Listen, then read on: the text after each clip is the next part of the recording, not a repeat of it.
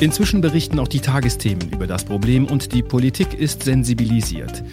Es geht um die drastische Preisentwicklung bei einigen Baumaterialien. ZVDH-Präsident Dirk Bollberg beantwortet in dieser Folge Fragen zu diesem Thema, das viele Dachdecker umtreibt. Vincent Schrader hat erst vor zwei Jahren Abitur gemacht und die Ausbildung zum Dachdecker begonnen.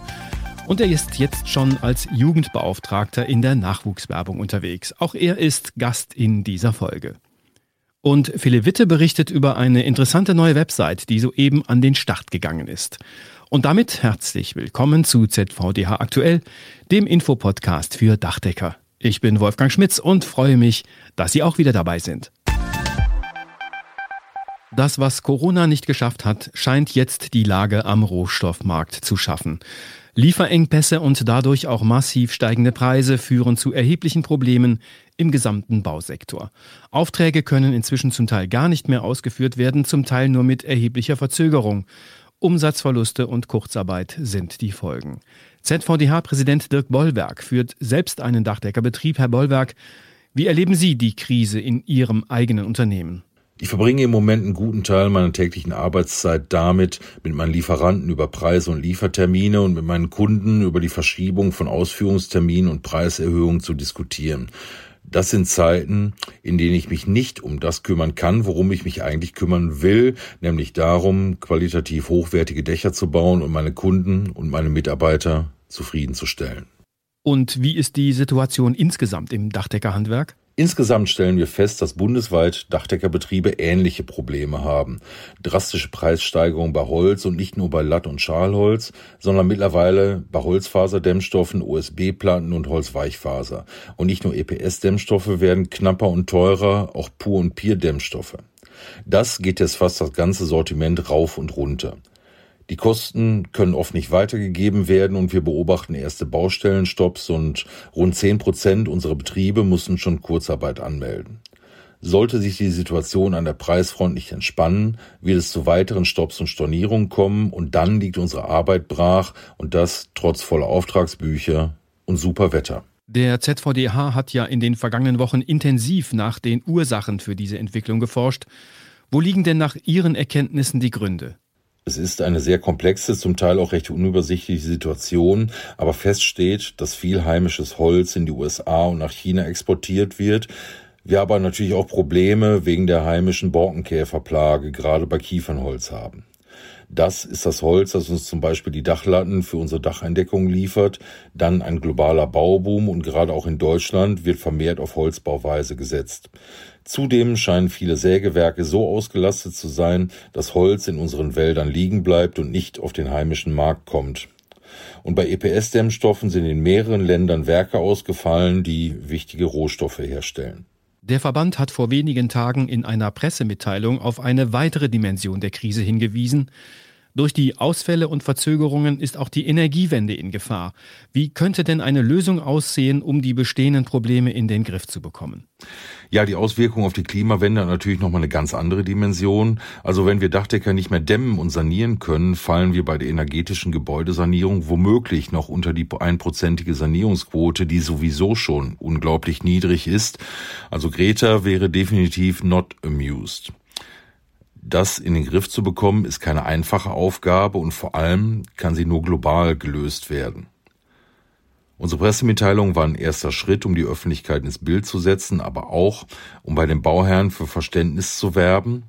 Und unsere PR-Aktionen in den sozialen Medien haben übrigens schon für genau die Aufmerksamkeit gesorgt, die wir uns gewünscht haben.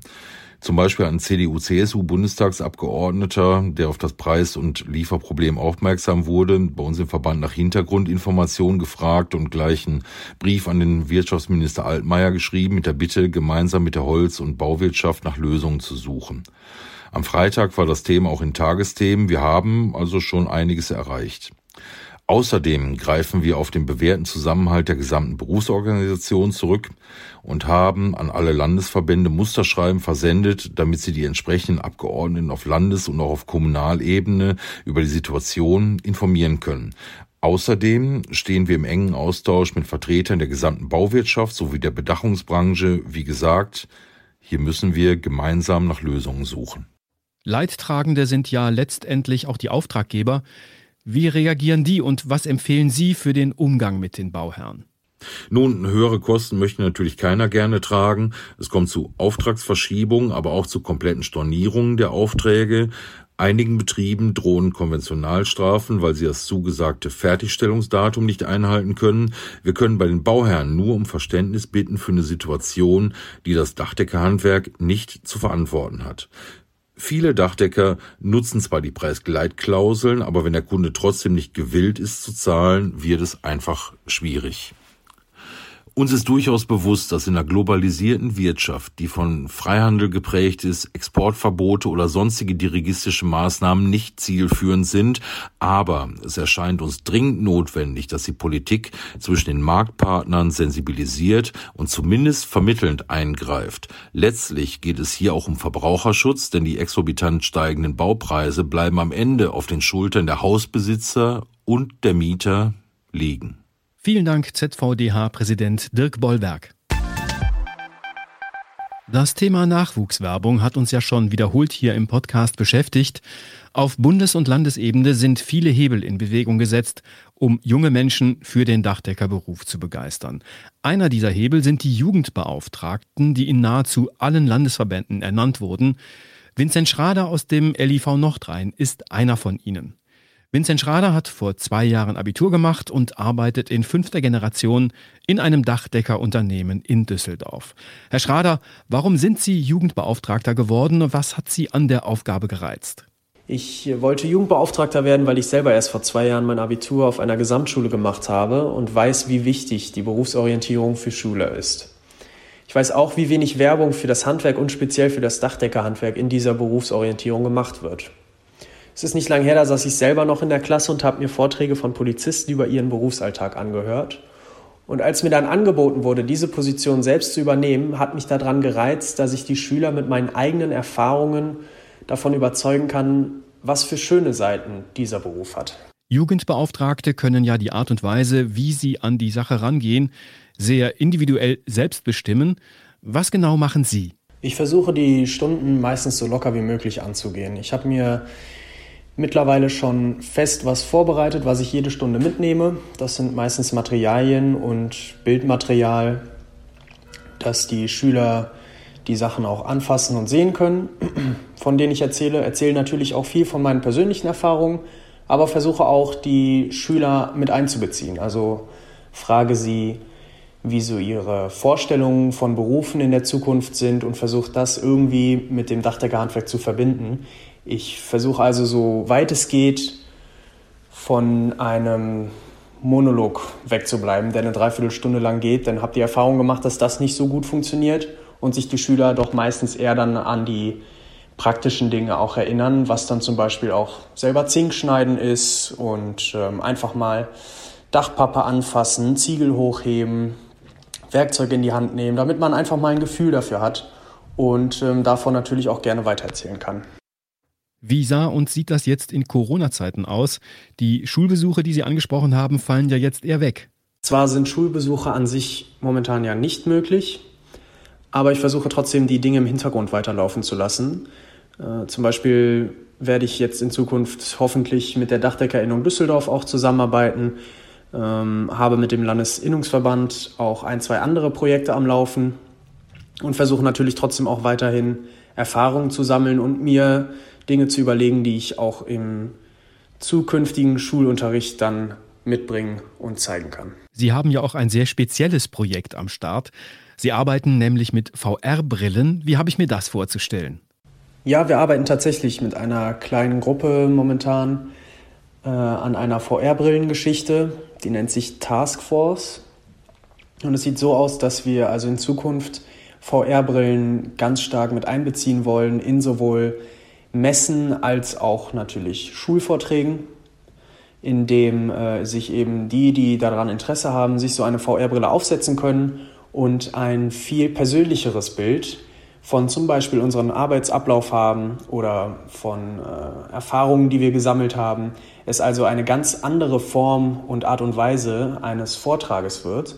Und das Ganze soll sogar so weit gehen, dass, ähm, wenn es gut läuft, im Endeffekt die Person, die die Brille aufhat, sogar selber entscheiden kann, wie die Geschichte voranschreiten soll. Dazu möchte ich aber noch nicht zu viel verraten. Wie ist die Resonanz der Jugendlichen insgesamt auf ihre Arbeit? Das Feedback der Schülerinnen und Schüler ist tatsächlich sehr positiv. Ich glaube, das liegt zum einen daran, dass der Altersunterschied zwischen den Schülern und mir nicht allzu hoch ist, was mir sehr entgegenkommt. Und auch, dass die Schüler praktisch mitarbeiten können. Also die Schüler sind schon von sich aus nach der Stunde zu mir hingekommen und haben gesagt, hey, das hat mir echt gut gefallen das fand ich nicht so cool, das fand ich gut und habe dann natürlich versucht, daraus auch zu lernen. Und äh, das ist echt ein gutes Gefühl. Wir konnten auch schon Schüler vermitteln, entweder Praktikums- oder sogar Ausbildungsplätze. Wir bieten natürlich auch selber gerne mal Praktikumsplätze an. Falls wir das aber alles nicht stemmen können, äh, ist es ja ein großer Vorteil, dass die Dachdeckerbetriebe in Düsseldorf sehr stark miteinander arbeiten und wir somit auch schnell irgendwo anders bei einem Kollegen einen Praktikums- oder sogar einen Ausbildungsplatz gefunden haben. Danke, Vincent Schrader, Jugendbeauftragter aus der Landeshauptstadt Düsseldorf. Dass es die Website dachdecker.de gibt, muss ich Ihnen nicht erzählen. Dort finden Sie Infos aus der Dachdeckerwelt und zur Verbandsarbeit. Sie richtet sich zum einen natürlich an die Dachdecker, Darüber hinaus aber auch an Zielgruppen wie Medien, Bauherren, Architekten und den Nachwuchs. Jetzt ist eine neue Website an den Start gegangen. Dachdecker-Technik heißt sie. Philipp Witte ist Referent Technik beim ZVDH. Kurz und knapp gefragt, warum diese neue Webseite? Die neue Homepage dachdecker-technik.de ergänzt das digitale Angebot des ZVDH und widmet sich ähm, wirklich ausschließlich den Themen und Aufgaben der fachtechnischen Abteilung. Zielgruppe sind die Dachdeckerunternehmen und äh, wir wollen darüber aufklären, was wir in den Ausschüssen eigentlich tun und vor allen Dingen natürlich, wie das Regelwerk entsteht, welcher Prozess dahinter steckt. Und es gibt ja auch einige multimediale Inhalte dort. Wir haben zusätzlich eine äh, kleine Rubrik über Kurzvideos ins Leben gerufen. Ähm, die werden wir jetzt sukzessive füllen. Wir haben drei Videos äh, bereits äh, erstellt. Einmal über ähm, die Planungshilfe, barrierefreie Übergänge, über das Gebäudeenergiegesetz und den Merkblatt zur Bemessung von Entwässerungen und wollen auch auf diese Weise einfach ein bisschen aufzeigen, was tut sich, in welche Richtung entwickelt sich die Technik und äh, wo finde ich weiterführende Informationen. Das war ZVDH aktuell, der Infopodcast für Dachdecker, Ausgabe 27. April 2021. Alle 14 Tage neu zu finden auf dachdecker.de und überall da, wo es Podcasts gibt. Und wenn Ihnen der Podcast gefällt, bitte unbedingt weitersagen. Die Themen dieser Folge hat Claudia Büttner zusammengestellt. Ich bin Wolfgang Schmitz. Ihnen eine gute Zeit.